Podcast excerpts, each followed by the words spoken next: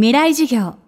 この番組はオーケストレーティング・ア・ブライター・ワールド NEC がお送りします。未来授業火曜日チャプター未来授業。今週はサッカーライター清水秀人さんの授業をお送りしています。テーマはサッカー監督で見るワールドカップ。日本は6大会連続6回目の出場となるワールドカップ直前に監督の交代劇があったことから懸念材料も多く挙げられています。しかし清水さんは代表チームの監督にこそ厳しい状況を味方にしていく力が重要と言います。未来授業2時間目のテーマは名監督の条件。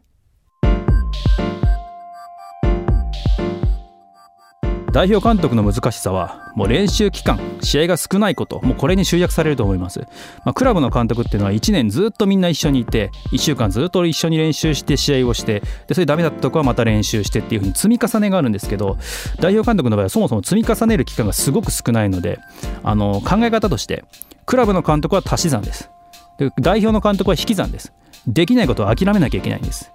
まあ、もう一つは普段クラブにいるので代表で練習したことというのは選手クラブに戻ってしまうと全部忘れてしまうんです。これはザッケローニさんもかなり嘆いていたんですけど前やったことを選手は全部忘れてくるんだと。だから合宿はいつも復習ばかりしているという。だから諦めるっていうことは代表監督には必要なんですね。ベターチームを作るというかベストは目指せないという前提でやらなきゃいけないで、まあ、名監督の条件っていうのは、まあ、人に結局よるんですけれども僕の考えでは、まあ、プロをさらに伸ばすことができる。そしてもともとの能力以上のものを出せるようにチームとして作り上げることができるのが名監督だと自分は思ってますね。なので優勝しなくても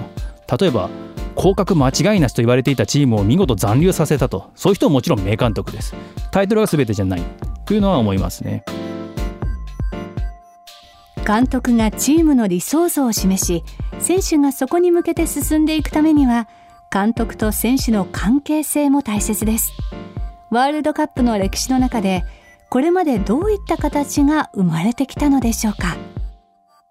パターンとして多いのはあのハリロジッチさんのようなボスと部下の関係、まあ、これはヨーロッパには非常に多いですね。そしてもう一つは日本やまああとはアジアに多いリーダーと仲間という関係、まあ、どちらも一長一短ですよね。もうボスと部下の場合はもうこの上下関係がはっきりしているので、まあ、ボスの考えたことがしっかりチームに反映されると。それって非常に大事なことでサッカーって昔、まあ、イングランド代表チームを作る時に委員会の選挙で決めてたんですよスタメンを。選手の選ぶ時も。だからみんなが投票するんですね。すごく公平に思えるんですけどでもそのチームは連携が全然ないんです。結局誰と誰が合うとかこの人とこの人をどうやって組み合わせるとチームとしてより最大公約数になるかとかそういう考えがないんでだから結局1対1を11回やって11になりましたと。そういうチームしか作れないんですね。掛け算には絶対にならない。その中でハンガリー代表というチームが出てきてでそのチームは監督が全てを決める権限があったんですね。この選手とこの選手をポジションチェンジして相手のマークを混乱させるとか単純な足し算ではないところで駆け引きを仕掛けてきてでイングランドがボロボロに敗れたという時があったんですね。なのでボスと部下にするということはチームとしてもう最大値を出すという意味では長所があります。ただハリオジッチさんの時のように、まあ、その関係にひびが入るという、まあ、強権的すぎて合わないということも出てくるでしょうし。逆に日本的なリーダーと仲間という関係もこれはチームワークとしてより絆の強さ。例えばこのベンチメンバーを含めて一体になるとか。そういう中では非常にいいとこもありますし。これも人によって向き不向きがあると思うんですよね。ただ選手としてはクラブでもやるし代表でもやるしあのいろんな文化がある中で両方に対応できるということが重要ですね。今大会ではビデオアシスタントレフェリーという人間の審判を補完する技術が導入されます。テクノロジーの発達により選手の体調チェックのみならずピッチ上の動き試合運びまでデータで細分化されるようになってきました。これからの時代強豪チームの監督に求められるのはどんな能力なのでしょうか？近未来のサッカーにおいてはもう科学の応用ということが本当に外せなくなってきたと。それはもうデータもそうですし生理科学というか選手のコンディションをより科学的に、まあ、血液なんかも取ってみてますけどそういう部分を生かしていくということがもう外せない力になってきましたね、まあ、それが何を起こすかといえば平凡な才能の人でも有能な指導者になれるということが一番大きいと思います以前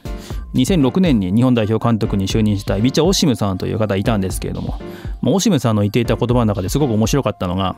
選手の考えていることなんて顔を見ればわかるだろお前らなんでわかんないんだって言ってたんですよ。まあ、あの人は天才なので本当に見れば分かっちゃうんです。で、そういう